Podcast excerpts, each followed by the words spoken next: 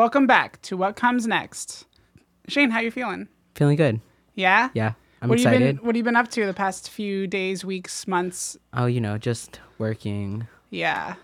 Living the dream. I hate when people say that. Yeah. Yeah. Like, whose dream are you living? That's what I want to know. Um, big corporations dream.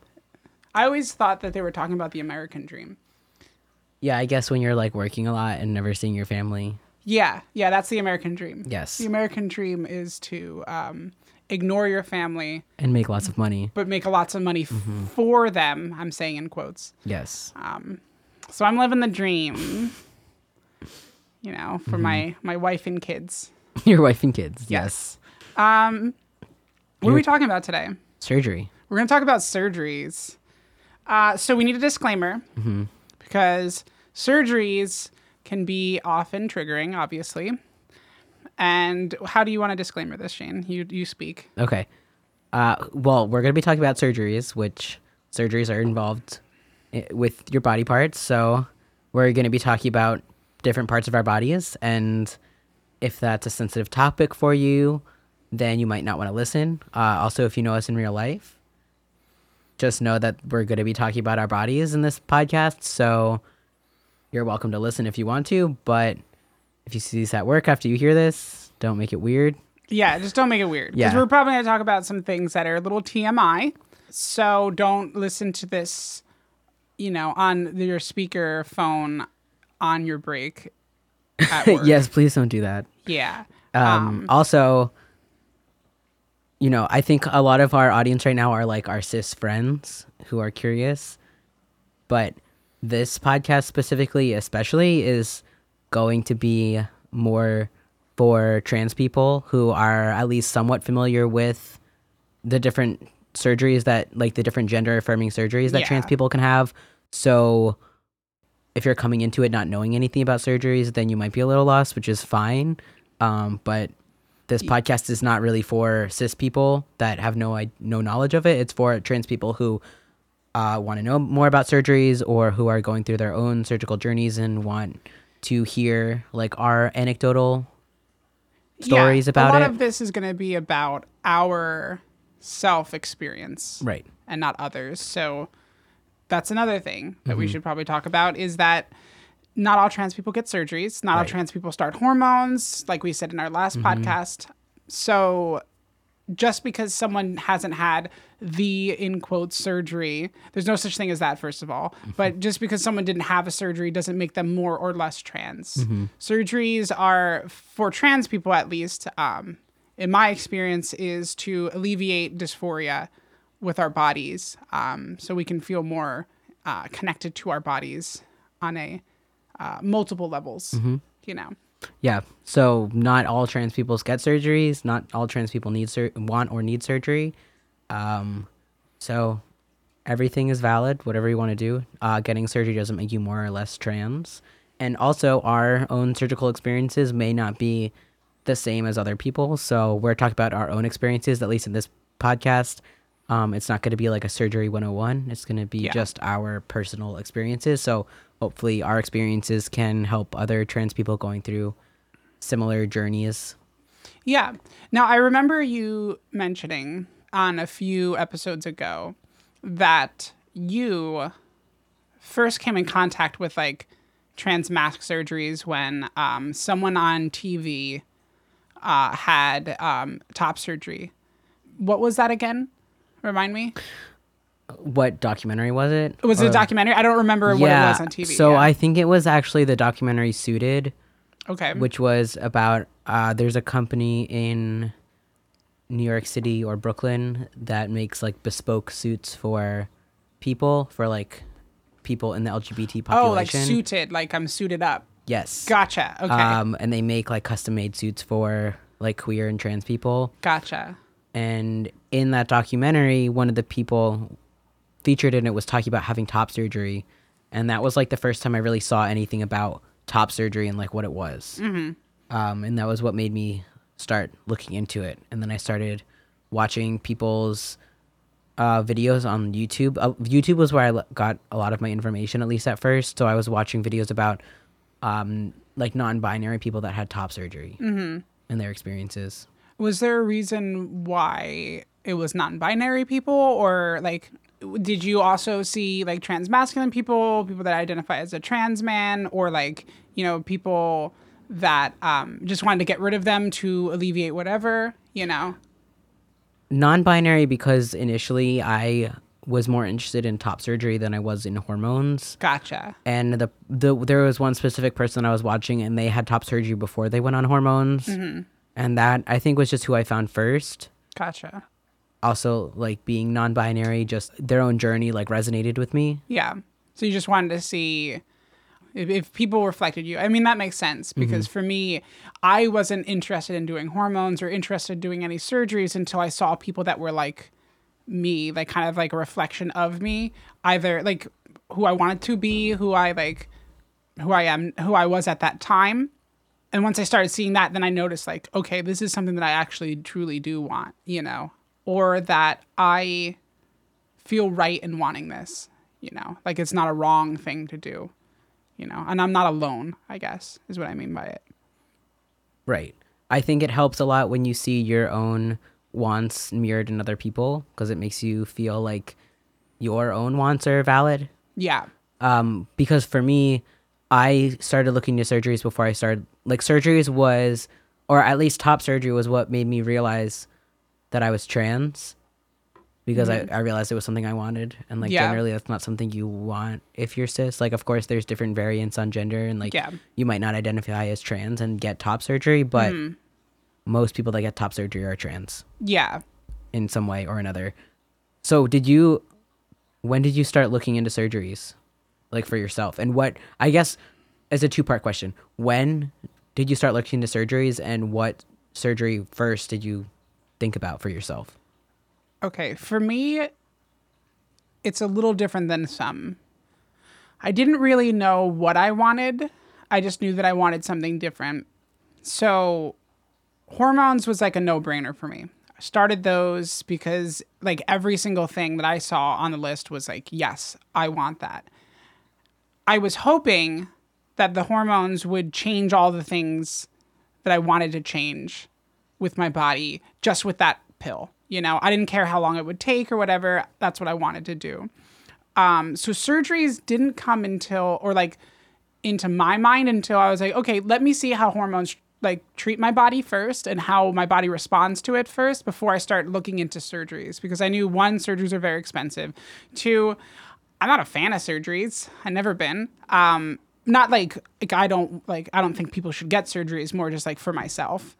So yeah, that was sort of how it worked. So once I hit about like a year on hormones, and I realized that like there was still a lot of like glaring problems with my face. I started looking into facial feminization surgery, and that was the first one I got. So yeah, that was like the main one. It was mainly just for my confidence and my self worth, being able to present as female and have other people see me as female as well. It just helped with like my mental state. You know, that was my first one. What about you? Uh, I know you mentioned it already. Yeah, kind of. so the first one I was looking into was top surgery, and but I didn't en- end up getting top surgery until I was. I went on hormones first, yeah, and then I was on hormones for. was that intentional?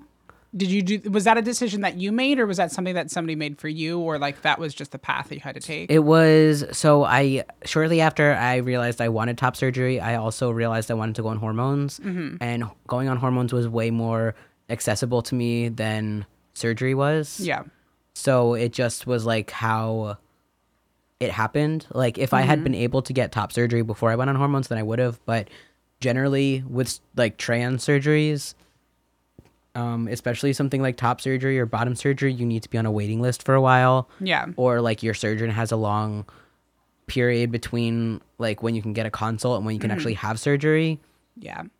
I know that for me, um, with my experience, there even there is even some surgeons that won't even work on you unless you had hormones, Right. which is For for FFS, you mean? for FFS, for bottom surgery, Right. just in general. I think it's kind of messed up. Like, if you want the surgery, you should just get it. But I guess it's like one of those things where they're like, you might regret it. Okay, sure. Right. I that may be a concern for well, that's definitely a concern for some surgeons. I think they don't want the liability of performing surgery on someone who then may regret it even though like statistically if you look at the research there's a very very low percentage of people that actually regret having any sort of surgeries. Yeah. Um, and more so their regrets come from like having complications or having it not turned out exactly the way they wanted versus versus having the surgery in the 1st place. Um, but I also think there are some things that they want to see happen before you have surgery. Like they want to see how much your face might change before you have surgery, or Yeah. like if you're doing breast augmentation, they want you to wait at least a couple years to see like what your body does before you actually have that surgery. Or like with bottom surgery, especially with um, metoidioplasty, they want to see how much growth you can get Yeah. before you have surgery. So there are valid reasons for Exactly. them making you wait or them making you be on sur- on hormones first. But like top surgery, you don't have to be on hormones before you have top surgery, or you don't have to go on hormones ever if you have top surgery. Yeah. Yeah. Um, that makes sense. yeah. So yeah, that's why I actually had some pushback from not from my surgeon, from from certain people on the internet saying like you're too early in your medical transition to get facial feminization surgery. Um, but for me, my facial surgery was all about bone structure and not really about looks overall. Um, I went to Dr. Spiegel in Boston and I went to him. I knew he was more expensive. Uh, he is very expensive. He's like ten thousand dollars more than the average that I read, at least. But the reason why I went to him is because his his techniques didn't really make you look much different from what you already look like, if that makes sense. You just looked more feminine, and that was it. So um, I went to him, and I basically just had like bone and you know cartilage reshaped. So then my face looked less angular you know? And i'm happy i went with him. And i'm happy that i spent the extra money because it was worth it Right. uh, in my opinion. Because i wanted to i wanted to hormones to do their thing but i didn't want my bones to get in the way of that. Right, and it makes sense for you to have had FFS when you did, which wasn't you weren't a year on hormones yet, right?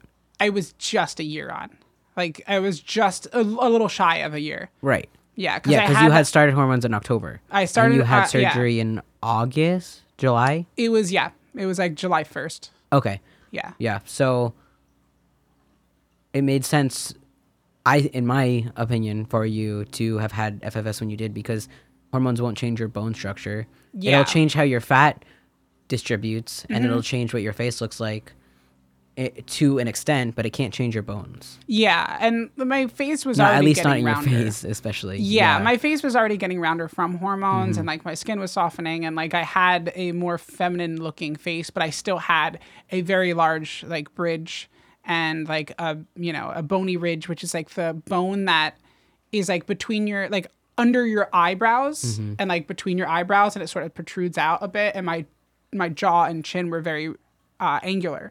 So those were the things that I focused on. I was given the opportunity to put in like implants, uh, but I decided against it.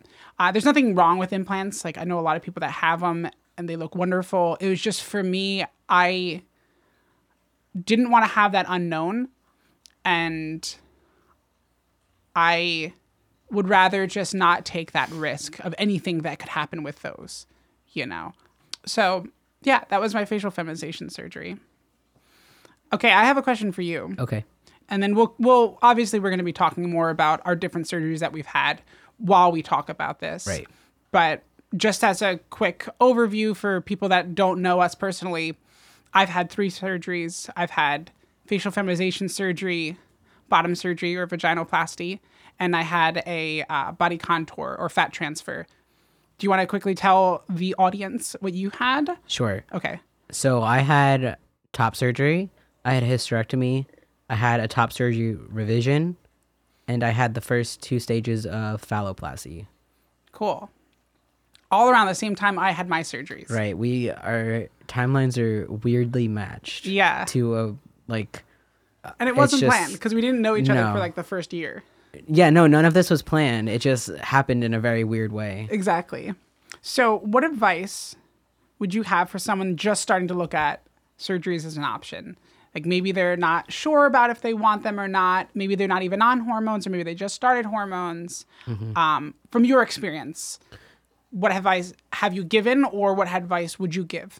I always tell people to do a lot of research first, even before asking questions, because I'm in a lot of online groups that people go to to ask questions or to find information.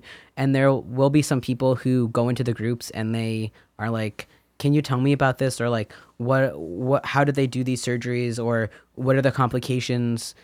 Very basic questions that can be answered by going to either using the search function in the group and just looking at other people's posts Yeah. or by doing their own research like at least for there's like topsurgery.net and phalloplasty or phallo.net and other similar websites. And there's also youtube that a lot of people post about their experiences.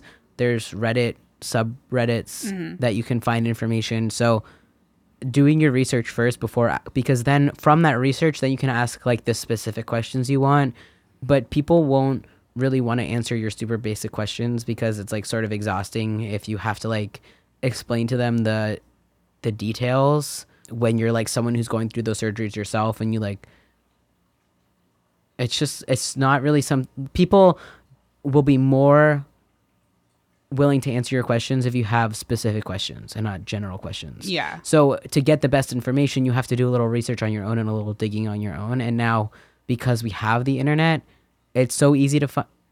Okay, I'm gonna take that back. It's not super easy to find the information. You still have to look a little bit, but the information is way more accessible than it was like five, ten years ago. Yeah. Um, and just like not just doing like research where it's like what is phalloplasty, but like watching YouTube videos and um, reading books and things like that because there are books about surgeries yeah. that you can. So just research, research, research. Yeah, my my philosophy when I'm on the internet and I'm researching surgeries is always look at like multiple surgeons, multiple techniques, and multiple experiences, like at least four or more, and then compile like an average and be like, okay, this is something that I could expect, whether it's like recovery time or you know uh, aesthetics or bedside manner or like whatever it is, all that kind of stuff needs to come from like a multitude of sources. Yeah, I also think, like you said, like looking at different surgeons is a really good idea and consulting with different surgeons and not choosing a surgeon based on convenience if you can. Um, I know it's not accessible for many people to go to another state for surgery because it's like that's expensive. Yeah. But also like you generally get one like you can get revisions if you're not happy with your initial surgery, but I'd say to be safe, like you want to go to a surgeon that you know will mesh well with. Like you want to have at your consult, you want to have a good feeling about the surgeon, and you want Yeah. to feel understood and like they're going to listen to you. Mm-hmm. And if you don't get that feeling, like don't go to that surgeon. You want to maybe have a consult with someone else. And even if you like your first surgeon, maybe still find Yeah. a consult with someone else just It- just to hard. see. It's hard because some of the surgeons like there's down payments and deposits and stuff, and sometimes Mm-hmm. you don't retrieve that. So sometimes you just gotta find the ones that don't have deposits just so you can get a response. Mm-hmm. But also respect the surgeon's time. So just like how you said, where you don't want to really ask that person that just got phalloplasty, like, you know, how does it work? That's too general or too specific. It's like the same thing. You know what I mean? Like it's it's a general question, but you're asking for very specifics. Um, don't do the same with a surgeon. Do your research ahead of time so when the surgeon is talking about that stuff, you can get into the actual details. You know, um, like for me, when I had um, my bottom surgery, my vaginoplasty, there was a like newer technique that was coming out, and I asked about that. And had I not asked about that, I wouldn't have known that the surgeon that I was actually going to, that I was speaking to, actually did a, a method of that, like a version of that. So those are like important questions to find out and ask. You know, I think surgeons ap- like appreciate that too, and they'll respect you a little bit more um, when you do that research because then they know that you're actually serious about it, and they're not going to feel like anxious about actually choosing to take you out on as like a, A you know- patient. yeah, patient, exactly. Yeah, I mean, it's okay to go in not knowing that much because the surgeon is also there to try to help educate you, or they should have methods in place that will that someone will be able to help educate you if you don't have that knowledge. But it's always better to go in with the most amount of information you can. Yeah. And I think that's actually a really good point that you just brought up too is I found that I got the most response and resource from the like office and the people that work at the office whether they're nurse practitioners or they're like you know just like front desk or whoever it is they're the ones that are making sure that you're happy. Like the surgeons are doing so much and of course they're doing the same but they have a lot that's going on. So utilize those people that are part of the team as a resource, you know, because like if you can't get a quick response because you're worried about how something turned out, if you contact somebody from the office, they'll find out from the surgeon, you know? Mm-hmm. So it's sort of like a little filter. You know, I had that happen like with my face. I had like a, like a puffy spot in my jaw and I didn't know what to do. So I just quickly took a picture of it and I emailed it over to the like lady at the office that was like handling my case, you know, in quotes. I don't know if that actually is the terminology or whatever. Um, but she was sort of like my advocate or liaison for the office.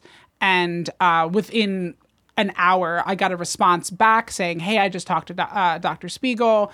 It's perfectly normal. Put a little bit more ice on it. If it continues to get bigger, let us know, that kind of thing. Mm-hmm. So it's important. Yeah, I think that's another good piece of advice is to make connections with people besides this this your surgeon. Be nice to everyone in the office and not I'm not saying like be fake nice so you get things, but like you should be a nice person in general, but hmm. it's really important to to like it's it's easy to get frustrated when you're going through the surgery process because there's a lot of moving parts and you know, you have to like worry about insurance and worry about uh, all the logistics. And it's easy to get frustrated when like you're talking to the secretary on the phone about scheduling and they don't give you the date that you exactly want. Yeah. but don't take that frustration frustration out on them because that's not really going to get you far. Like if you want them to help you out as much as they can then take your frustration out when you're off the phone with them or like when you're not in the room with them Yeah. Uh, or talk it out with somebody else that's gone through a similar thing and just so you don't feel so alone, you know. How did you manage your anxiety before surgery? I wasn't really anxious for top surgery, really. Mm-hmm. I was more excited because binding is really painful um, and uncomfortable. Mm-hmm. So, and also, I'm like weirdly interested in surgeries and like medical situations. I mean, I am going to nursing school, so I I hope that's a good thing. But uh, I was never nervous about, and I've had surgeries before. Like I've I had my wisdom teeth out, which is like a minor thing, but I had surgery like on my hand when I was twelve, maybe. Okay. So I it wasn't like it was my first surgery ever. What type of anxieties did you have? Like, what made you anxious about it? Was it uh, like the length of time? Like, So I think the thing that I have been most anxious about before surgeries, or at least very anxious about, was like when can I get back to my normal activities? Because like I'm an active person and I like Yeah. working out and things like that. So to have to like sit uh, in bed or on the couch and just recover and be still was anxiety producing for me and also frustrating because that's not what I wanted to do. Mm-hmm. Um, which is the opposite for me. right. Just put me in a bed, put me in front of a TV with video games. I'm fine. You know, I mean, after about four weeks of that, I'm tired of it. But yeah, Right. So really what I did was just like realize and say to myself that it's temporary and Yeah. it won't be like this forever. that's super important. Right. And I think that's important just in all stages of surgery. It's just like you're probably going to be in a little bit of pain or discomfort. Um, you might not like how things look at first Oh, yeah. because you're swollen and your body is healing and it's going to be like different colors as it's healing and your body is going to Yeah. and everything's going to change shape as it's healing so immediately afterward you have to just be patient for like a while like for top surgery it took like 6 to 8 months for my chest to really settle Yeah. um it was similar for my face. too. Yeah, It especially- was like three months just to look okay. Mm-hmm. Um, but at least a year for it Yep. to really settle. Yep. Yeah, it's it, it takes you have to have a lot of patience with these and you have to like try not to feel frustrated Mm-hmm. with how things look initially because like some people when they first see their chest, they like they cry and it's so emotional. And like when I first saw my chest, I was like, I cried for my face. Mm-hmm. yeah. I I was like, I wasn't disappointed because it was like what I wanted. I got a flat chest, but it didn't look how I envisioned it in my head. Yeah.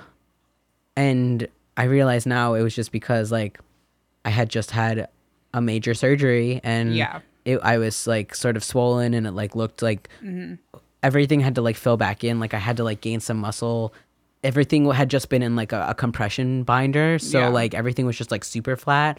And also then like I had a complication after my top surgery, um, which I, I we can get into after because we were talking about just like anxieties. Yeah. Um, but it, it just it, patience is really really important. Yeah. Um, not like even just waiting for surgeries because sometimes you could be waiting like over a year for Mm-hmm. specific surgeries. So for me, there's like two things that I did. Like before surgeries, like like you said, like you might have to wait a whole year to two to three years before you can get a surgery. You could be on a waiting list. You could just like not be able to get insurance or whatever it is, right? For me, it was always about moving forward.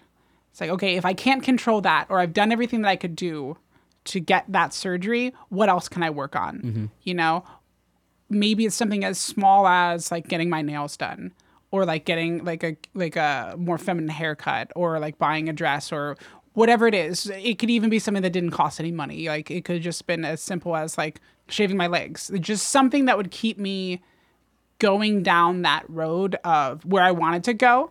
Um, that really helped my anxiety. Like let me work on what i can work on you know? And then the other thing that I was sort of like revelation for me is surgeons, their job is to like go in and do their thing, but then make the body do the work. So that's why we were saying like healing takes so long and recovery takes so long because recovering is actually that's the part of that really matters you know mm-hmm. like for my face if i didn't take care of my face correctly and i didn't like do what i was supposed to do it could have turned out a different way and it takes time for it to heal. Like you can only do so much when you cut your skin open and then like mess with something or whatever it is, like mm-hmm. shave down a bone or like, you know, take out an organ or whatever it is. But your body is the thing that's going to heal whatever just happened. So you have to like trust in your body and you have to trust that the surgeon uh, is responding to your body correctly. And just because you have to get like a minor revision or just because you had like a small complication doesn't necessarily mean that the surgeon was bad or that like your body isn't responding correctly. It's just you just need a little extra care. Like that's everybody everybody's different. You know, the good news is that you caught it. You know, don't just ignore it. Right. I guess is what I would say. But yeah, for me, I tried to stay like neutral. I tried not to get too excited about it and I tried not to get too like anxious about it. Like like nervous about it, I mean, like in a negative way, like anxious in a negative way. Um so I just tried to keep myself sort of like numb a little bit as like a self like defense mechanism. Um and that's how it kind of helped me during uh that like time before surgeries of like I know that this band-aid's about to get pulled off, but right now I can't work myself up over it. Mm-hmm. You know, I have to just focus on what I'm doing right now, distract myself. Yeah.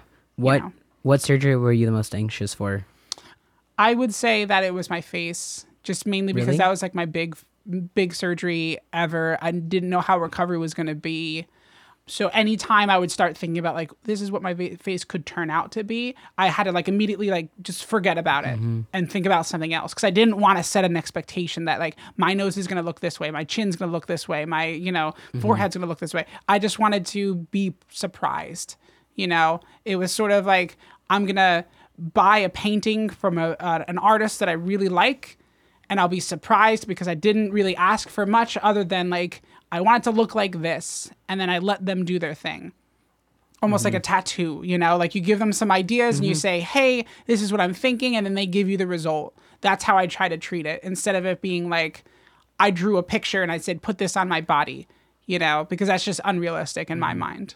Because there's so many factors, whether it's the surgeon, whether it's your body, whatever it could be, you know. Um, what about you? What was your like most? What what surgery did you have that you were most anxious? Uh, definitely the first stage of phalloplasty, just because phalloplasty is a really big recovery. Yeah. Uh, it's like at least six to eight weeks of recovery, and there's a lot of things that can can go wrong. I think out of all of the surgeries, phalloplasty is the one with the highest rate of complications. Yeah. So there's a chance of like necrosis or like loss of tissue, and you know, like so phalloplasty, they're taking um, skin from one part of your body to like make a penis. So mm-hmm. there's a chance. It's a low. It's not a super high chance. Like this isn't one of the main complications, but something that can happen is like the tissue dies. Yeah. So I was worried about that, and I was just Yeah. worried about just just in general, like everything that could go wrong. And mm-hmm.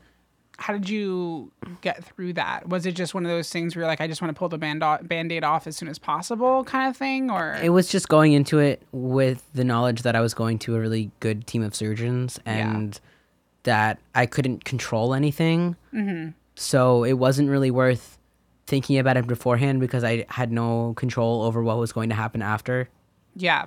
It's sort of like right before you're about to go on a roller coaster where you've heard the the the stories of like, you know, tr- them falling off the tracks or somebody like, you know, something breaking or whatever it mm-hmm. was. Uh, but you just have to trust that like this thing has been working all day and it hasn't had any issues, you know, and that mm-hmm. it was it was tested correctly. So I should be okay. Mm-hmm. You know, and it's that like risk for the reward, so to speak, you know. But I get that. Yeah. Yeah. And it was also just knowing that if I didn't go through with it, I mean, that wasn't really a possibility. It wasn't like I was going to back out and be like, I'm too scared, I'm not going to do it because I knew I couldn't live the rest of my life doing that. Yeah. So that's actually a good like segue into our next part. Like, have you had any complications that you're willing to share with us? Um, so after my top surgery, I had my hysterectomy a week and a half after my top surgery, which I wouldn't recommend. Um, I'm sort of surprised that both my surgeons agreed to do that. Um, but it, I mean, it turned out okay ultimately in the end. Um, and I think that they knew that I was gonna be okay going through like two surgeries Yeah. within a short amount of time. But after you have top surgery, most surgeons put in drains, and the drains, at least for me, were really uncomfortable and sort of painful. And I was terrified of going into my hysterectomy with the drain still in and like having some, I, which this was probably like an unfounded concern mm. because I think the place that people are going to be most careful with your body is in an operating room. Yeah. So like my terrified thoughts of someone like accidentally yanking on one of the drains that were in my chest was probably not going to happen. Yeah. But I was super worried about it because like I could just imagine the pain that that would cause. Yeah. So I asked for my drains to be removed like a couple days before I had my hysterectomy, so I didn't have to go into my hysterectomy with it. And they were like, "Well, you're sort of on the cusp of being ready for it, but we'll do it." And this may or may not have actually resulted from pulling my drains too early. Like it could have also just been how my body responded because you can have a complication even after the drains are pulled at exactly the right time. Um, but I had a seroma, which is fluid collection in my in one side of my chest after the drains were removed because the drains are meant to like Yeah. drain the fluid from your chest um, that are filling up like the cavity that was empty. Yeah. Uh, whereas before there was something some tissue in there. So I had to have that drained uh, for like once or twice a week for a few weeks and then it caused like scar tissue to develop and harden in my chest. So then it sort of looked like I really hadn't had surgery on that one side, um, which was frustrating to me because like I had just gone through surgery to have a flat chest and then I had like this big lump on one side. Mm-hmm. So then I had to have a revision like three months after that where I went under again. Did you have to bind again then, since you had that lump, or not no, really? no, It just um, was. It it, just. w- it wasn't Awkward. it wasn't apparent when I was wearing a shirt, but it was just like bothersome to me personally, like in Yeah. terms of dysphoria. Mm-hmm. But I had a revision like three months later where they removed the scar tissue, mm-hmm. And then after that, I still had like a little seroma again. Did you have to have drains after that? No, so I like begged my surgeon to not give me drains because she was like, "You might need a drain again after the surgery," and I was like, "Please, God, no." so I was like, uh, so so we talked about it like pre-op, and I was like, "Please, if you can do it without drains, please." And she was like, okay, I'll try. Um, so I woke up without drains, which was amazing. Um, and then I got a, a little seroma again, and then I had a little, like a much smaller amount of scar tissue form again. My body and like, oh, and I also had like part of my incision like sort of opened up. Um, my body just doesn't react well to like glue, like incision glue and sutures. Gotcha. So my scar on that one side like healed a little bit thicker, and then I also still had scar tissue like inside my chest. But then I got uh, injections into it that dissolved that scar tissue. So now my chest looks fine, and I also Yeah. had an, an eventually a scar revision, but that was like the most frustrating complication I had. yeah. Yeah, Gotcha. because otherwise, like my hysto went. It was like the easiest thing I've ever gone through. Yeah. like easier than wisdom teeth removal, which is like I had a whole organ re- removed. Yeah. Yeah. Um, but it was fine. Like I didn't really have a lot of pain. Um, and like phalloplasty, I didn't really have any complications either. Um, Yeah. which I didn't have some things done that could have caused more complications for Mm. the purpose of trying to avoid complications. That's intense. That's a Mm-hmm. lot uh, for like a complication, like because it kept Yeah. going on and on. You It, know. it was like a, I mean, now I feel like it went by quickly, but in the moment, like it was like from July until like February of the next year that I was finally okay with my chest. Hmm. yeah, that's Mm-hmm. a long time. Yeah, but it wasn't like of any fault of my surgeon. It was just how my body reacted to having had that surgery. Yeah, yeah, and the fact that you wanted to get those drains out, but it's not your fault. Mm-hmm. Right. yeah. Right. Yeah. I mean, it was. If anyone's, could if, have been, if but- there was, if anyone was at fault, it was me for being impatient. Yeah. Mm-hmm. Yeah. What about you? For me, I had some minor stuff. For my facial surgery, I had a lot of swelling. Um, but it was like soon after I got it done, my surgeon's like, listen, you've got really thick skin, so your healing is going to go well. Like all your incisions, all that stuff is going to go well, but you're going to stay swollen for longer than average. So I learned that after all my other surgeries is the same thing. I just I swell more or longer than the average person. I guess that's okay because I heal, you know, like I, I have less likely to have like an issue with like healing, like in terms of like uh, incisions and things like that. And um, what is it called? Sutures. Sutures. Thank you. Okay. So I had like a little pool of blood in my chin and my jaw, uh, and I would like push on it, and then I would like f- taste it, and then that went away like after like a few days. And other than that, um, so like for my bottom surgery, um, they're like, oh yeah, like week and a half, you'll be able to sit. It was like two months, and I was still like, this hurts. Like it just was so uncomfortable. Um, and I have pretty high pain tolerance, but it was just awkward because like everything was still so swollen, you know. Yeah. But I didn't really have any major complications, like thankfully. Mm-hmm. Um, Yeah. I just remembered I had more complications. they weren't like major ones that really had a long lasting result. do you want to have a whole episode on complications? I'm kidding. Oh, I totally could. Um, but like, so after phalloplasty, after stage, so there are different surgeons that split up phalloplasty differently, and my surgeon splits it up into like three or four different stages depending on what donor site you use. Yeah.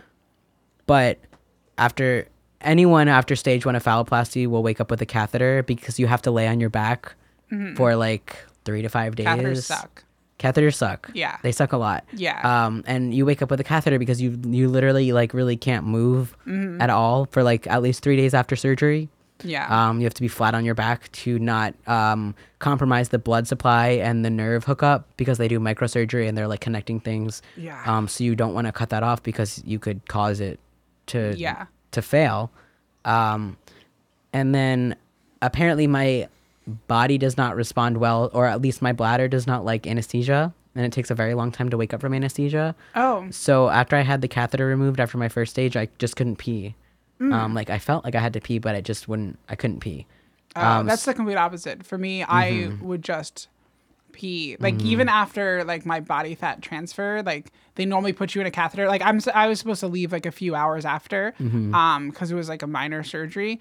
Uh, but they try to put a catheter in, and they're like, yeah, we couldn't really get it in. And like with it, I got up in like five minutes, and I was like, okay, I can pee now. And they're like, okay, cool. Okay. Yeah, peeing Yeah. was like I'd never had an issue peeing. Right. It's really Yeah, odd. no, I like I had a minor issue peeing after hysto where like it took me a couple hours to pee after I mm-hmm. woke up from surgery, but like I was able to pee and leave, but like after and I think it was because it was a catheter that I was only in for like maybe a couple hours versus like Days. three days, Yeah. three or four days that I had the catheter in. So um, I had to do, I had to get straight cath, which is like when they put a catheter in, they drain your bladder and then they take it back out, so they don't leave it in. Um, I had to have that done twice before I could pee after my first stage, um, which was s- one of the most painful things I've ever experienced because like they're putting a catheter in right where you've just had surgery. Yeah, it's it's amazing how important peeing is Oh, yeah. after a surgery. Right. Like, imagine everybody gets excited when you do after a surgery. Yeah, and like imagine like if you've ever been stuck on a long road trip, and you um or like you're stuck in the car and you really need to pee, but you you're not near a bathroom or anywhere you can stop, so you have to hold it. Yeah. Like that pain, like magnified by like three times. because you had a surgery in that area too. Yeah. Right, and also just because I I drank coffee to like because that generally will make me pee. Um, and it made me have to pee, but I couldn't. So it was just that was really painful. And then after my second stage, where I woke up with the catheter again, and I was only supposed to be in the hospital for like overnight maybe, and then I just I couldn't pee again, and they put in the catheter again, and I still and then they took it out again. Like they took it out. I couldn't pee. They put it back in, left it in overnight, took it out the next morning, still couldn't pee. So I had to go home with a catheter for like five days. I'm exhausted. Yeah. just by just and you right I so like with transmasculine bottom surgeries, some people opt for urethral lengthening so you can stand to pee. Um, but with that, it also carries a higher risk of complications. So I didn't get urethral lengthening because it wasn't something that was important to me to like diminish dyspho- dysphoria. Mm. I'm okay with sitting to pee, so I didn't get urethral lengthening.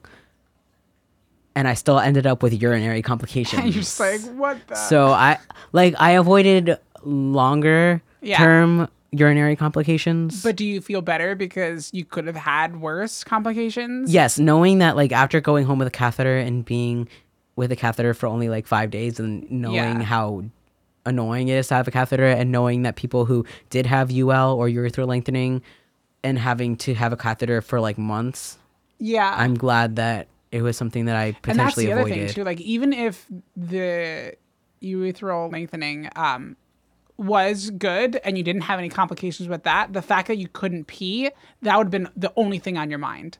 Right. You know, it's the fact that you're like, oh, what did I just do? Right. You know? Yeah. Um, and I mean, like, it, the the complications are so variable, and like, not a lot of people have the same complication I had. Mm-hmm. Um, but yeah, it's it's. I, I never even expected that happening because I was expecting so many other things to happen potentially. mhm. So, it's just like you have to go in with the expectation that things are gonna happen that you didn't expect, Yeah. and just like roll with it. Mm-hmm. But now I have fun stories. yeah, they're definitely fun. Um, okay, we're gonna change uh, a little bit and not talk about complications. Okay. Um, so my question for you: Would you have changed the order of your surgeries at all? Like going back, if you could have, Ooh, interesting. yeah. That's an interesting question. Thank you. Um, I think the only thing I would have changed would have been not having my hysto and my top surgery so close together. Mm-hmm. But otherwise, I don't think I wouldn't have changed anything. Um, I like that I had top surgery after I was on hormones. Mm-hmm. Um, that just felt right for me, and you know, I can't change the order of phallo surgeries really. Yeah, you can't. Yeah, that would Right. be awkward. Um, and you have you, have like to a be on. sack before you have. That'd be awkward. well, I mean, technically you could. yeah, but- you could. um but so like if you have a hysterectomy um, and you have your uterus removed you can choose to still keep like your ovaries so you don't necessarily have to stay on testosterone Uh-huh. um, because you just need some form of hormone in your body so if you get your ovaries removed, you have to stay on either testosterone or you have to be on estrogen supplements. Yeah. So that your body produces or has hormones in it for like bone health and like your to maintain like Yeah. emotional health and everything. But because I chose to have my ovaries removed, I had to have been on. I would have had to be on hormones for my hysto. So, yeah, I wouldn't have changed it. I wouldn't have changed the order. Yeah. Yeah. Besides, Um, besides what I said before. mine is sort of like yeah I, i'm i'm happy that i went the route i did. Most i wouldn't say most but uh, some of the um, other trans feminine people that i know uh, get uh, bottom surgery before facial feminization surgery if they do decide to get facial feminization surgery or bottom surgery um, just because that's like where their main source of dysphoria is. For me it really wasn't you know. I was actually on the fence of getting it for like probably about like maybe six to eight months in hormones. I was like, let's just see how it goes. You know, it's not a bi- if if it's not a big deal, it's not a big deal. Uh, but then I found that like it was sort of like a roadblock. Like I couldn't really move forward in my my happiness. You know, and it became more of a more of a like problem for me as I started. You know, presenting and, and looking the way that I wanted to look. So I'm happy I got my facial feminization uh, first because of my mental health. But the thing that people don't realize is when you go on surgery, or when you go on surgery, when you have a surgery, you have to stop your hormones. So the biggest problem that I had was I would get all of this laser hair removal to get rid of this big beard that I had.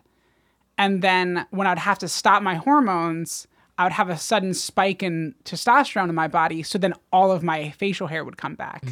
So, and then they also say try not to get um, orectomy, Orchiectomy. orchiectomy. Is that how it's pronounced? sure.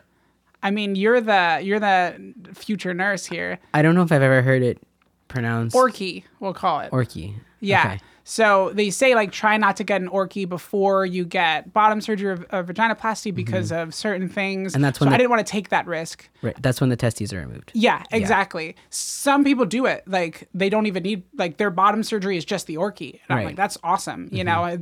But for me, I knew that I was going to do it all. So like they say, and I don't know if this is old news or if like things have changed, but they say that do it all at once. Don't get the orky ahead of time and then get because of the skin that you use to create. Yeah. Um, but that was a big thing for me. It was like I had my facial surgery, and then like all of my like a lot of my facial hair came back. So mm-hmm. I felt like I was going backwards. You know, like that sucked. So it was like being off of hormones, feel like I was going backwards, regaining facial hair, and being super swollen. I literally felt like I was Shrek when I looked in the mirror. It mm-hmm. was disgusting. And that's why I cried a lot mm-hmm. um, because of all of those things. But I'm glad I did it first. I wish I would have known and I would have gotten my facial feminization like I wish I knew that that was a thing that was going to happen so that I would have been prepared for it. Mm-hmm.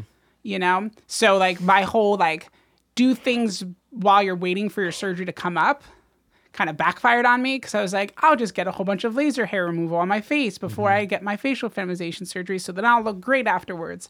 And it just didn't work. I mean, in some for some people you get laser hair removal, you get a few sessions and you're done. For me, I went a whole year and a half every month getting it and I still had some, you know. And I still have to shave my face in certain areas.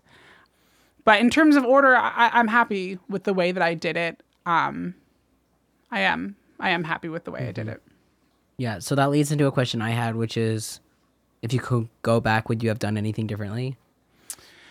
Um, what I just said, but other Yeah. than that, um, I don't think so. I don't think so. What about you?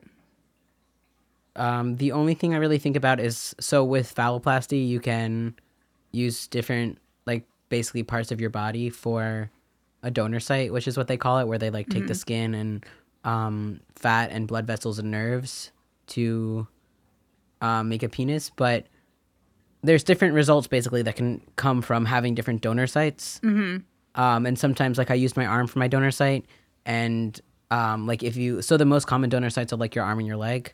Um, and I could have had a different outcome if I had used like my leg, say. Yeah. Um, so sometimes I think about that. I don't really want to get into specifics, but sometimes I think about having used like my leg over my arm. Hmm. Um, but ultimately, like when I really think about it, I think that I chose the right thing for me.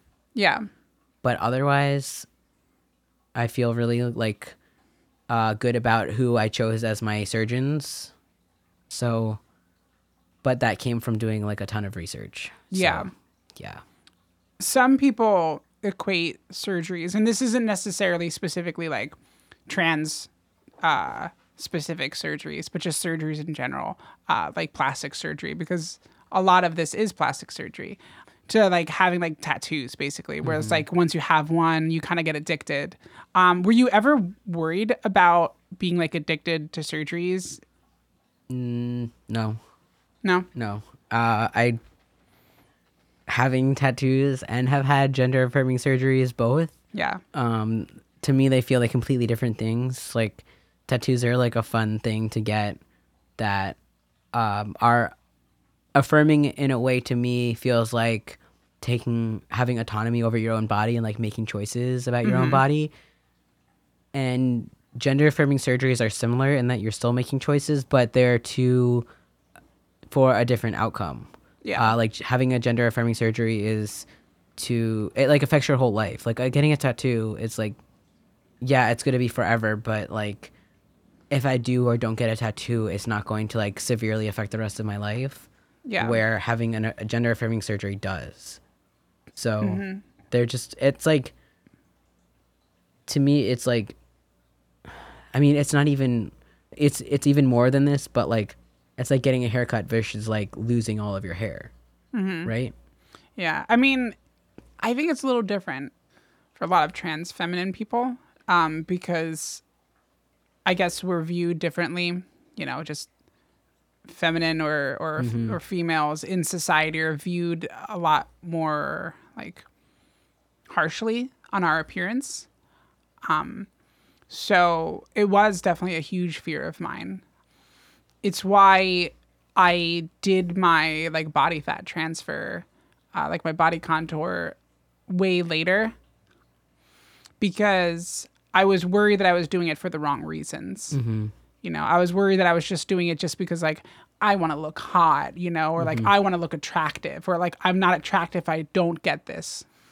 And like, yeah, like there's so many little things like I could have gotten like implants in my cheeks. I could have gotten, you know, like a breast augmentation. I could have gotten all of these things that could have made me look more feminine in quotes, you know. Um so you do kind of ride that line a little bit of am I doing this to alleviate gender dysphoria or like have like a gender confirm like confirming surgery or am I doing this just because, you know, I want to look like the next Barbie doll or whatever mm-hmm. it is, you know. Yeah.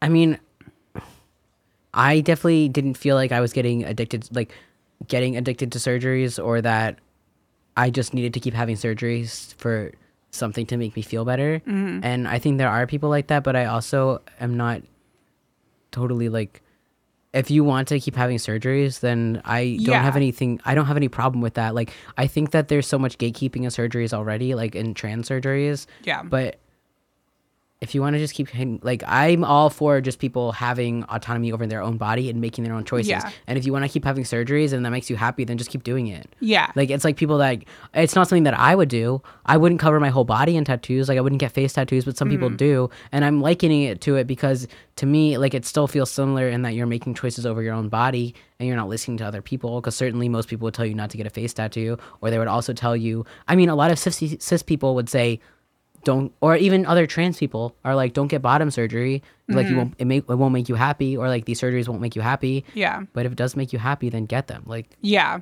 It's definitely Yeah. you have to kind of distinguish like like what are you doing it for the right reasons? But I I, I agree with you. Like I don't think there's anything inherently wrong with getting Yeah. any type of body mod. Like Right. I have a friend that um who's trans masc and um they had top surgery and then afterwards they were like I don't really like my nipples. Like I'd never had any type of like feeling for them. So they just got rid of them.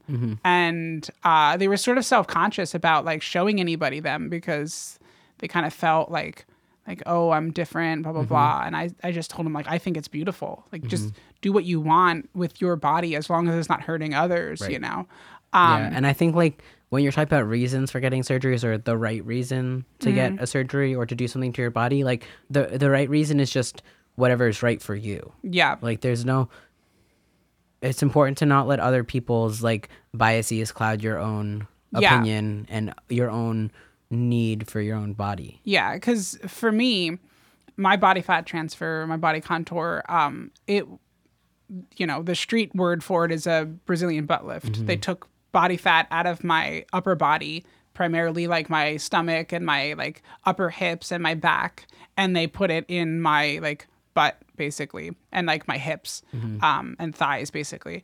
And uh, I remember talking to my mom about it, and she was like, why do you want to get a butt lift? You don't need a butt lift. You have a butt, you know?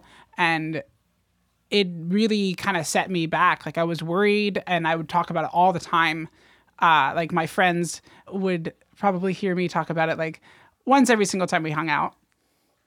and I um I like remember talking to my therapist about it and it was months and months of me going back and forth saying, Do I want it? Do I not want it? Do I want it? Do I not want it? And I wind up deciding, like, you know what? I'm just gonna do it. I think that this is the right thing to do, and I just have to trust in myself. If I have to keep thinking about it over and over again, then there's obviously some reason why I did it. And then after I did it, it was it was immediately it made sense. Because all it was about was just like making my body feel more proportionate you know? Um like i have somewhat broad shoulders um from going through you know um male puberty. And this helped me feel less big up there you know? And just have the shape that fits the way that i always felt it should be or, or, or it should always or how i always wanted it so I'm very happy I did it. Like it's probably like my favorite surgery I, I ever got. It's like this is my thing, you know. Um, I still did all the other ones for me, obviously, but like that one, it was sort of like a like a no, I do what I want, Right. You know, because a lot of people, a lot of people don't take kindly to that kind of surgery. You know, like a Brazilian butt lift. Like people are like, oh yeah, just go to South America and you know hop on a plane and, and get it done, and you'll feel happy and like you know it's sort of like this like taboo thing. I think it's wonderful. Do what you want. Get a you know breast augmentation. Mm-hmm. Get fat transfer. Get implants. Just do what makes you happy. But think about it before you do it. Obviously, Make Right. sure. Like don't make impulse decisions. Yeah. But if something feels right to you, then there's nothing wrong with with doing what you need to do to make yourself happy. yeah. How has surgeries changed your day to day life? Well, having surgeries have changed like medically transitioning has like changed my life a lot. Um not only in like just feeling more confident and like more secure in my body. Um, what but- about like specifically surgeries?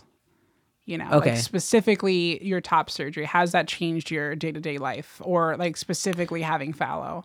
Uh, so well, I could say specifically for top surgery, I just feel like I can go to the gym and feel re- like more comfortable, um, because I can just wear like tank tops and whatever I want, um, and not have to worry about like someone. But I've never Like- sat inside of a gym before. Like, or um, do people like have their shirts off? No, but Okay. like I don't know. you can't work out in a binder like safely. Yeah, no, because you can't breathe well. So yeah, like I would good. just wear a sports bra to the gym. Yeah, but that doesn't hide my chest as well as a binder would. So like I was a masculine presenting person, but then like I had a hint of a chest and like I was lucky enough to have a small chest before I had top surgery. But like even so I was still worried about like someone realizing I was trans or something like that. Um that's why I never ever wanted to go to a gym or work out or go running was because I was like, I don't want to like talk right. you know, while I'm running or whatever, or like have the fear of it coming out. Mm-hmm. Right. So Right. yeah, before bottom surgery, I was like, I'm never going to the beach, never going to the gym, I'm never going to run, Mm-hmm. Right. and I'm just gonna hide in my house Mm-hmm. for um, the remainder of my time that I have to spend with this thing in between my legs. Right. Yeah, Yeah, and also so like both or all of my surgeries have made me feel more comfortable just like being in communal situations like in a locker room i can change and feel comfortable um i can go to the beach and feel comfortable which i actually haven't done but if i went to the beach i would feel comfortable doing Yeah, it we're gonna go to the um, beach. we're gonna go to the beach Yeah. but also just especially having phalloplasty and being in the hospital for so long um, and being around such capable medical professionals um, made me realize that I really wanted to like be in a medical profession. So like Mm-hmm. that's what made me realize I wanted to go to nursing school and like work with people pursuing gender affirming surgeries. So like it actually changed like a big portion of my life Mm-hmm. in that it changed my career path. Yeah. That's interesting that you brought that up too, because that reminded me of something that I realized that's a little bit separate from what I just asked, but um, I feel like surgeries in general have made me appreciate certain things. Like my facial surgery, I had a cast on my nose, so I couldn't breathe from my nose at all. I also had like a whole bunch of like sutures in my mouth. So it felt like I had barbed wire in my mouth, so I couldn't really eat. I couldn't really open up my mouth. I couldn't really take a shower. Um, for my body contour, I couldn't sit on my butt for six weeks. Six weeks of not sitting on your butt. It was terrible. Even now, it sort of hurts if I sit on my butt for a really long time, but it's also only been close to eight weeks at this point.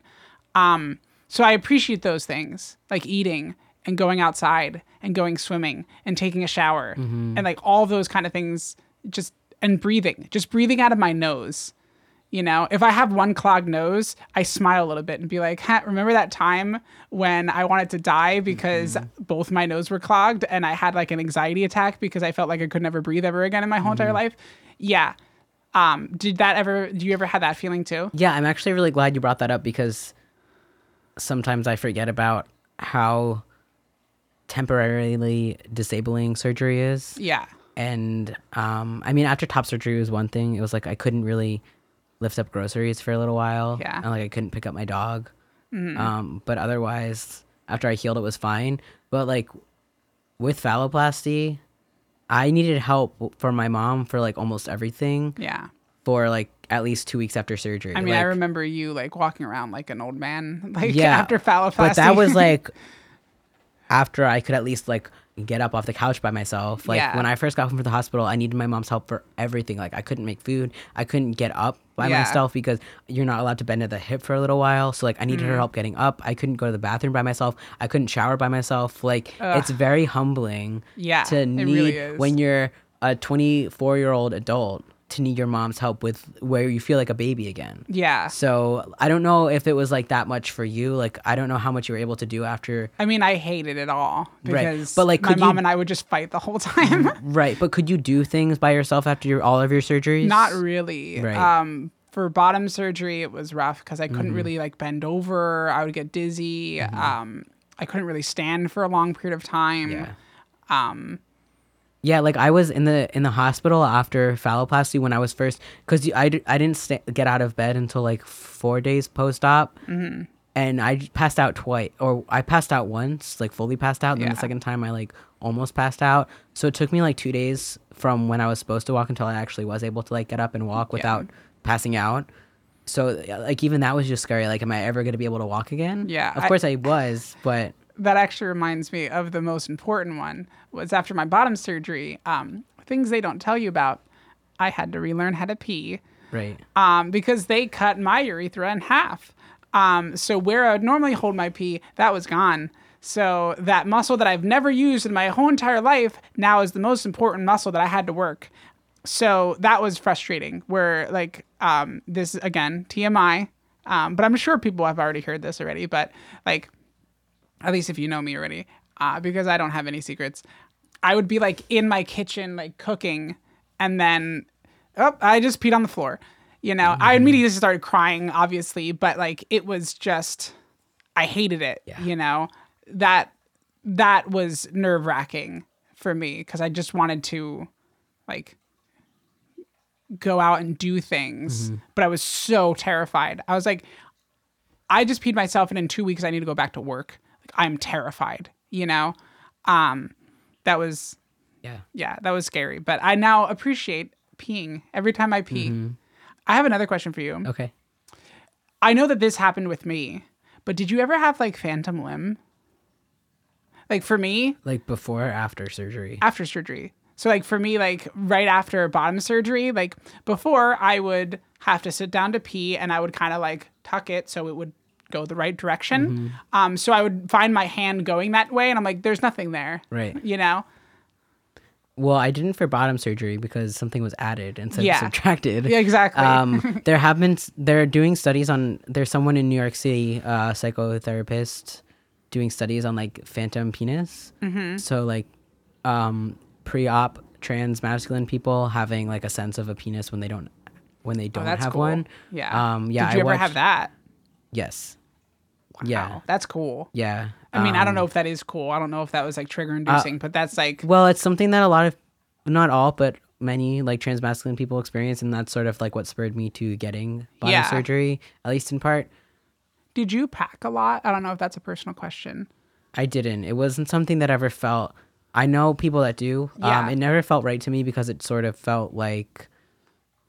It just felt like it wasn't. It made me more aware of what I didn't have. Gotcha. Yeah. Yeah. That was sort of how I felt with like properly tucking. Mm-hmm. I did um, what I what I deemed the street term of uh, faux tucking, Mm-hmm. where I would just wear really small underwear and it would just kind of hold me in place, and I would sort of just make sure everything's in line. Um, so there was always a bump, but it was like small enough that it wouldn't really be a noticeable thing. But uh, like if I had to actually like, you know, tuck with duct tape and things like that, or you know, I, I think that would have made it worse for me. So I feel that I feel like that's a similar, similar thing that what you experienced.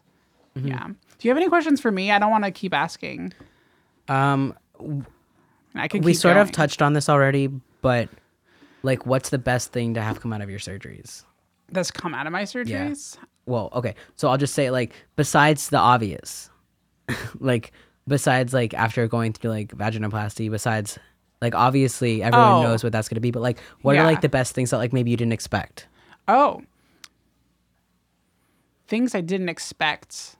I didn't expect that three months after, well, it was more like four to five months after my facial surgery, um, that I would just like stop getting misgendered. You know, and I don't know if it was like my confidence. I don't know if it was because I grew my hair out more or if like my voice started getting better or whatever it was, or if it was a combination all, of all of them. Surgeries and hormones wasn't about passing really for me. It was more just like I wanted to look in the mirror and, and, and feel comfortable with who, who I like saw looking back. Um, that just happened to be more female but that helped with my confidence, you know, because the, the hardest thing is when you're going through a medical transition and you want to look a certain way and then other people misgender you, it's sort of like your mind saying, or, or, or like you subconsciously think, or maybe it's in your conscious, like, I don't know, like it's your dysphoria saying like, I told you so, you know? Um, like, of course that person misgendered me. I look like a man, you know, that kind of thing. So when people don't misgender you and you do have a dysphoric dysphoric episode, it's way more validating when you just go to a stranger and they're like, "Oh, like excuse me, ma'am, can you move over?" Mm-hmm. Like that's super validating and it helps with my dysphoria because I no longer get that. Um mm-hmm. which is unfortunate. We shouldn't live in a world where that's the case, but that's the case, you know. Mm-hmm. But I don't know. I don't think there's anything else that like was like unexpectedly surprising for me. Um, I think I did my research enough, so I kind of knew what was gonna happen afterwards. What about you? um i didn't expect to like develop sense of such a sense of community after it because there's a lot of um groups online for especially for bottom surgery where I just made a lot of friends out of it. Like I made some of my closest friends that I have now out of it and it sort of gave me like a sense of purpose beyond just like getting surgeries and getting done with it. Like I feel like I'm sort of a community mentor now and that I can like help other people too. So I feel like I can give back now that I've gone through it, which I didn't expect. Like I sort of just expected like it's a surgery, I'll get through it and I'll be done with it. But now I feel like it's it's like a part of my life. Yeah, I felt that overall, just going through my journey, whether it's socially or medically or whatever. Um, but I'm like a case in point for you. Like you're the one that recommended, you know, your surgeon that did your top surgery and phalloplasty, those two. Uh, I knew that. um, your surgeon that did that also did my bottom surgery. Dr. Bluebond uh, Langner, which we may or may not uh, speak to her in the future. Um, but I like she popped up on a Google search when I was looking at surgeons, you know, um, and I saw that she was right in New York City. I saw that she like like wrote some like cool articles about like just trans health and like the advancements in like the field that she was making and all that kind of stuff, or like at least documenting. And I thought nothing of it because there was like no like before and afters or anything like that. So I was like, ah, maybe I won't go to her. And then you mentioned like, you know, she was my surgeon, and I was like, oh, I'll talk to her. You know, let's do it. And um, you kind of like bridge that gap to like make me feel less anxious about like finding a surgeon to do my bottom surgery. Um, and I'm so happy that I went with her. I felt like it was like like meant to be. Yeah, I feel like making connections like that where you're not going to a surgeon that you haven't had you don't know anyone else with first-hand experience with them, so it's a little bit more scary than if you know someone personally who's gone through experiences with that surgeon. Yeah, It makes you feel a lot more comfortable. just in general too. Right. Um, like none of my like friends that are nearby that I've spoken to that are trans feminine that were looking into bottom surgery has gone through any. There was no, nobody. I mean, I knew one person, but I didn't really know them like that personally, and I wasn't going to pry that much, you know, because I didn't want to like seem awkward in that sense. But yeah, that was a that was a big thing for me. Um, having you to say like like even though it's a different surgery it was just the fact that like you trusted that person and at the end of the day like i cared way more about the way that I, my face looked than my vagina i'll be honest with you Most people are going to see your face. yeah. Yeah. and like i don't know maybe it's just me but i don't really think vaginas are very attractive to begin with i think they're just sort of there I mean, I feel like genitals aren't attractive. Genitals Really. are weird Yeah, right they're just weird looking. Right? It's and like- everyone's look different too. Like that's what I've learned too is like a lot of people have expectations for what theirs will look like if you're going through gender affirming surgery and it's like if you look at any genitals they all look different like they they don't look exactly the same so Yeah. there's not really one model of like perfection that reminds me of a, of a time after I got my bottom surgery when um uh that was right around the time Tumblr was going to be uh less explicit. And so it was like like somebody jokingly put online like, you know, quick, here's some Tumblr um profiles that you can look at before it all goes away. And I clicked on one and I was like obviously it was porn. Um, so I was sitting there like looking at porn while on a voice chat with a bunch of like nerd boys, and I'm just like, wow, like her vagina looks way different than mine, and I was like, but hers looks really close to mine, and it like was sort of uh, somewhat validating, you know, while I'm sitting there watching, like just hypercritically looking at porn in a different light, Right. you know. Um, but yeah, that's very true.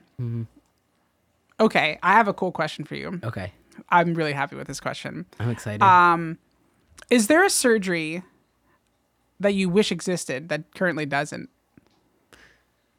that's a good question I know it is. Thank you. Um, so like, there are many people, or at least transmasculine people, that say they don't want to have bottom surgery because it's not ad- advanced enough in quotation marks, or that they wish that certain things could they could do that currently bottom surgery does not have the capability of giving you Okay. um, or certain types of bottom surgery. Like with phalloplasty, you need an erectile device. You can't get hard on your own.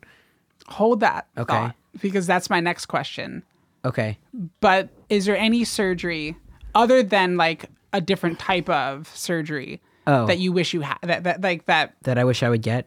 or But that, doesn't exist that or doesn't does exist, exist? that doesn't exist at all or like at least like not like medically advanced enough. Um, I mean, so like this is sort of it could be silly. it's it's it's sort of silly, and I wish I didn't think this way, but I do like. There's so there's a leg lengthening surgery Yeah. that you can get, but they have to break your legs and have Yeah. basically the bone regrow, and you can only maybe get a couple inches out of it. And there's also like a high risk of you just being not able to walk for the rest of your life. That's scary. Um, so like it would be nice if I could get a surgery to make me taller because I am pretty short, but Yeah. also like I don't want to think that way because I don't think inherently there's anything wrong with being short versus being tall, and Yeah. like that's sort of a This is a just- standard of convention, like a convention of beauty that that people feel like they need to live up to. yeah. No, I get that. Yeah. I get that. This is a little bit wishful thinking slash. Right.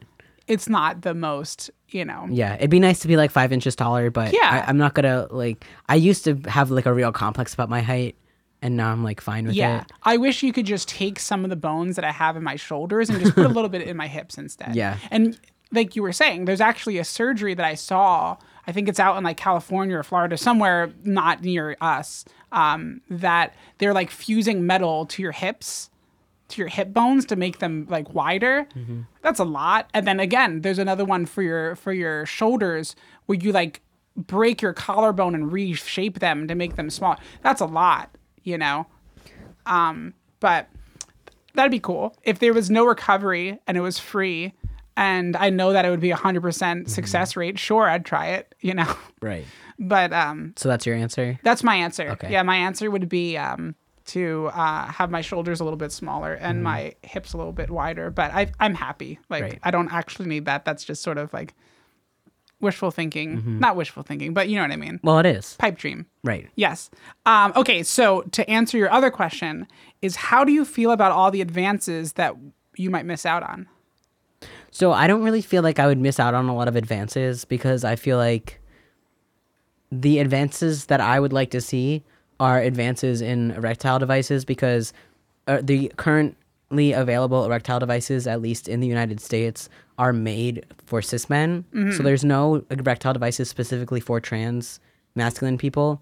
Um, But you're going to create one, is what you're trying to tell me. no, I'm no. I'm just kidding. That would be nice, but not n- not on the list at least for now. Um, there's one available, and I think in Canada, um, and maybe in Europe. I'm not sure exactly where that was. That is made for trans masculine people who have had phalloplasty, um, but it's not currently available in the United States.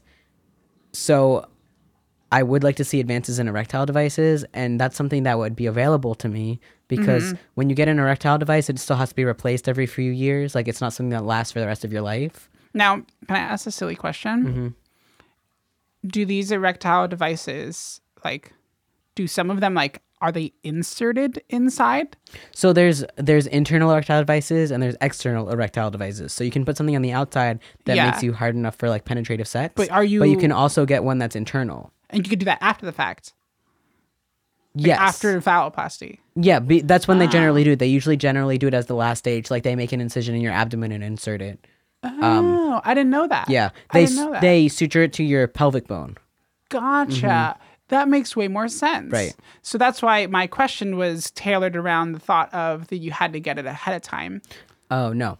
Yeah, you get it after the fact. And they can change it out. So if they were to make advancements in erectile devices in the future, that would be something that would be available to me. Yeah. Um, so while it would be nice, and this is why some people don't want to have bottom surgery um, or phalloplasty, like with metoidioplasty, where they're just using the natal tissue that you already have, you Mm-hmm. can like get hard on your own, but you just have a very like small penis Yeah. because they're just using your natural growth. Um, with phalloplasty, like because they're using tissue and fat from another part of your body, there's no tissue that gets hard like uh, like a natal penis does. So Gotcha. you can't you Yeah. can't get hard on your own, and that's what it's like. Some people that's upsetting to some people. You also can't ejaculate um, necessarily, Mm-hmm. at least not how like a natal a a person born with a penis would. Yeah. Um, so some people aren't happy with that. Like all everything that was available to me at this point in time is what I felt like I needed to make Mm-hmm. me happy. Yeah. Um, so I don't I don't like to think that in the future I'd be missing out on anything. Um, because I don't I don't think that there's going to be in my opinion from having done research that there are going to be a ton of advances available to me and like at the point at which there might be a ton of advances like I'd probably be old enough that I wouldn't want to go through such a major surgery. Yeah. And like I wanted I wanted it now because I wanted to have the surgery and then move on with the rest of my life. Like I didn't want to like be like, well, I'll just try to forget about the dysphoria that I'm having and just move on. Like that didn't feel like a good trade-off to me to wait for potential Yeah. advancements. Yeah. Mm-hmm. Yeah. Um, for me, I found out that you can use a part of your stomach lining. I forgot. I forgot the actual lining name for it. Peritoneal Yeah, flap. that thing. Um, I'm gonna let you say it because I'm gonna mess it up. Um, but you can use some of that to basically create the inside cavity of your vagina. And um, once I found out that that's a thing, and I saw that, and I was like, okay, cool. Yep, that's what I'm gonna get. Um, I'm happy with the fact that it's just it's just that. Like there's some people that um, are trying to like play with that. Can you say why? th- Like, can you clarify why that was something that you wanted or that you're happy with? Um, I'm happy with it because one is it actually so. I actually was talking to one of my nurse practitioners, not from the surgical office, but uh, um, separate, and um, she was saying that the idea behind it is that it's attached to something now. My cavity is attached to my stomach lining, so if something happens, so if like I because how it works with uh, vaginoplasty is if you don't dilate or you don't use it, it will close up just like like an earring would, you know, over a certain amount of time. I think like after you've been dilating for long enough and you've been using it, you have to dilate less and less and that kind of stuff. And dilation is exactly what you think it is. And um, so the idea behind this is if you stop dilating altogether, you're still going to have some depth because it's attached to your stomach lining. So it still has like a, a anchor point, you know. Uh, it's not just like floating in there, so it's less likely to get damaged. Also, it acts similarly to a um, like a person born with a vagina would, where it can secrete mucus and um, it feels differently, things like that. Now, there's are sur- there are surgeons out there that play with that a little bit more, where they take more and they like create the whole cavity out of it, and then like the benefit to that is you don't have to dilate as much. Um, but I was even speaking to like an older cisgender woman, you know, slightly above middle age, we'll say. And um, she was saying about how like she didn't have sex for years and years and years. And guess what? She had to buy a bunch of dilators because it got really tight, you know? Something people don't really talk about. I didn't know that. Yeah, like it's it's and then her and I had this whole conversation about dilators. I recommended the ones that I used and I recommended the the the lube that I was using and all this kind of stuff. So it kind of opened my eyes that like everybody is different. Every body is different. You hear that? You get it? Ha ha ha ha ha. ha. I know, I'm so funny. Um so I'm I'm happy. I don't think I made a decision that I'm going to regret uh, in that aspect, um, or just in general. I don't think I I do I don't regret any of my surgeries. Right. I just that was actually going to be a question I had was like because that's always the big question that people have, especially cis people. They're like, "Do you regret it?" No, I don't Right. regret it at all. Yeah. whatsoever. No. Yeah, because uh, there are certain things that I think, and like I was saying earlier on, that research shows that there's a very, very small percentage of people who regret having surgery. And if they do regret it, it's a certain individual aspect of it that they regret, yeah. but not the entire procedure. Mm-hmm. And I think a lot of that comes from people that don't do the research that we're recommending. Like they have a certain expectation of how the surgery is going to be. And then they don't do the research to find out exactly what it's going to be like. And then they get disappointed. And then they say, I regret having this surgery. It's like, well, of course you regret having the surgery, but you don't regret having the surgery. You regret not doing the research about the surgery. Yeah, You I think that could be part of it. I also just think that uh, with with certain surgeries, you just can't you can't know exactly what's going to happen afterward. So even if you prepared as much as you possibly could, it's still different when you're doing the research versus when it's actually uh, your body that you're having That's true. surgery on. That's true. So I just think that there's a lot of factors, and you can't you can't know everything before you have surgery. I agree. I Yeah. agree. Like- Mm-hmm. maybe I'm just bitter because I've read some articles of like some people that are like bashing surgeries because they didn't understand what they were getting into. Um, Right. Yeah, I mean, there's always going to be that. Yeah. But I think for the most part, like, I did so much research before surgeries, especially before phalloplasty. And, like, even so, I still, there were still things that I wish I had thought about more. Mm. But that, honestly, I don't think I could have thought about until after the fact. And then it, it was sort of too late. And not that I regret anything, but just that maybe there were things I would have done differently, but maybe, maybe there weren't. Yeah. No, I, I agree. Mm-hmm. Yeah. Uh, but I think the, important lesson that I learned was let yourself be surprised. You know, like don't set up expectations to the point where you're like, it needs to look exactly like a cisgender, you know, vagina.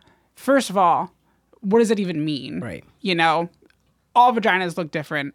I can show you three different vaginas that look exactly like mine, you know, scars and all that are cisgender. It's just that's how it is. That's how the world works, you know. We're all very vastly different people. If you want your vagina to look like a supermodel's vagina, sure, you know, vagina, vagina, vagina. Um, but understand that that's not going to make you more or less of a woman because you have the vagina that is like the one that you would see in like Playboy or whatever. I don't even know if Playboy is even a thing anymore, but you Yeah, get the it is. idea.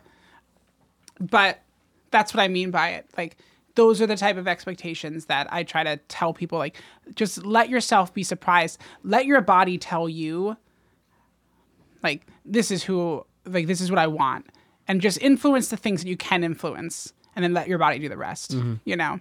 Um, and that goes with recovery, that goes with hormones, it goes with like everything in life, you know.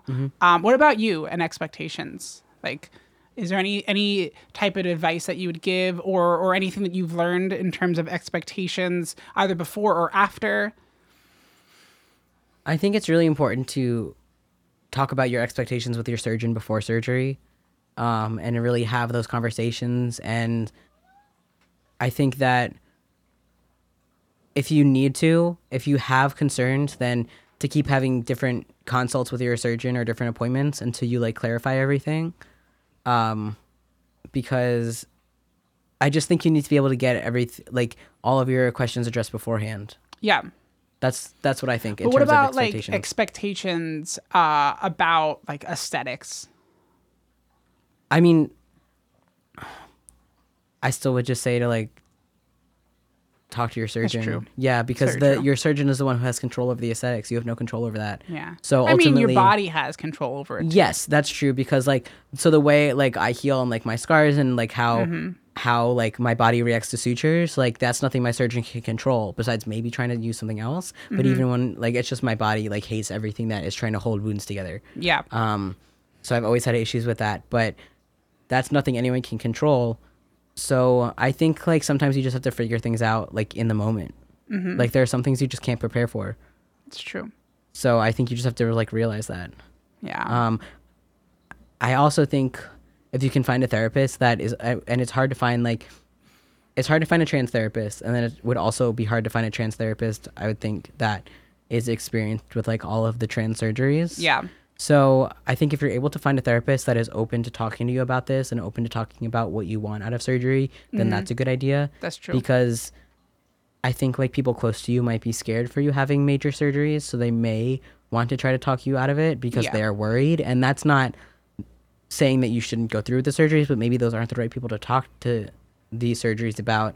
Yeah. Besides if they're going to be your caretaker and preparing them, but it's good to have like an objective party to talk to you about your concerns because then they're like a voice of reason for you at least in some point unless they're then gonna tell you not to go through it because they're also like a scared cis person so you just have to find the right person I think that's. I'm going to actually redact what I said.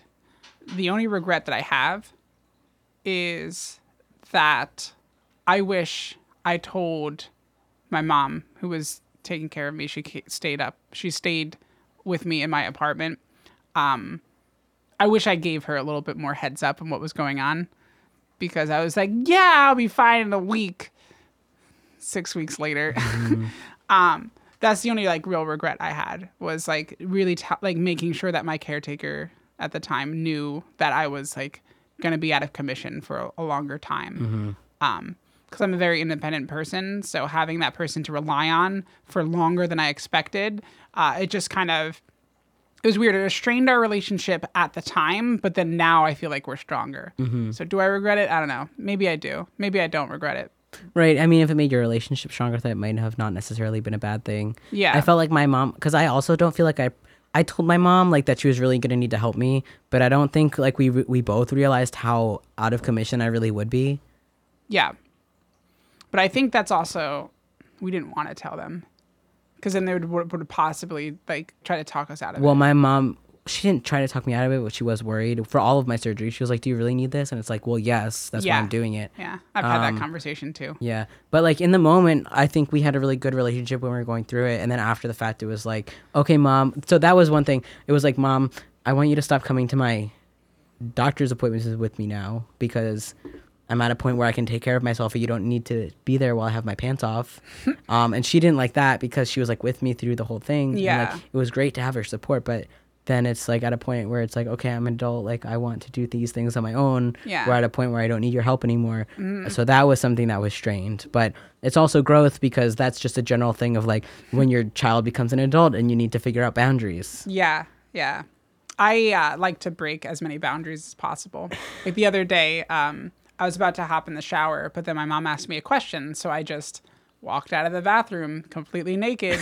I stood in the kitchen while having a whole conversation with her, and she kept like looking down, and I'm like, "Mom, what are you looking at?" And she's like, "It looks so cute," and I'm like, "Thanks." Oh my god. The last time my mom and I talked about my surgery or any of my surgeries, she was just like, "Are you happy with how with, everything?" And I was like, "Yeah." She was like, I could tell she wanted to like ask more, but I just I'm just at a point where I don't want to talk to my mom about yeah. my junk. Well, if she does want to know any more, I'm sure she can continue listening to our podcast. I don't know if she's listened at all. Well, she's gonna have to soon because eventually I want to get her on here and have a mom cast. Yeah. It's official now, everybody. We're gonna make it happen. Right. Um, Whoops. Is there any last bit that you want to uh, uh, like wrap this up with? Because I feel like all my questions are asked. I feel like we talked about a lot. We did. I think we've been going for like an hour and a half or more. Yeah. We might have to split this up into two. Yes. Um, but if we don't, thanks for sticking with us. Yes. Um, I think maybe we could talk about like logistics and stuff at one point, like more surgery talk. I love talking about surgery. So I know. Yeah, Yeah, but like I feel like we like might that. have more surgery talk when we talk to other people. correct. Wink, wink. We do have yes. um, look for more surgery talk in Yeah. the near future. Exactly. Thanks for stopping in, everybody. Uh, make sure you get a pamphlet on the way out. And um, Follow us on the social media. yeah, there's a whole bunch of social media. Um, we have stickers now too. So if anybody knows us or like wants a sticker, just let us know somehow, whether it's on our Facebook or whatever social media it is. Um, it has like a little QR code on it, so people can just scan it with their like camera app, and it'll automatically pop up into our podcast. Yes. So It's very cool. yeah, it's really fun. It's got um, it's got our logo and everything. Um, yeah, and keep giving us feedback. If you like what we're doing, let us know. Um, I think whenever I listen to podcasts, everyone's always like, "Please review us on iTunes because that helps us be seen." Oh by yeah, other people. review us on iTunes because it helps us be seen. Yes, and just keep telling us if. um, yeah. Yes. Like, give us a lot of stars. yeah. Give as many stars as possible. all of the Because we're stars. stars. okay, bye. Love you. Thanks. Bye.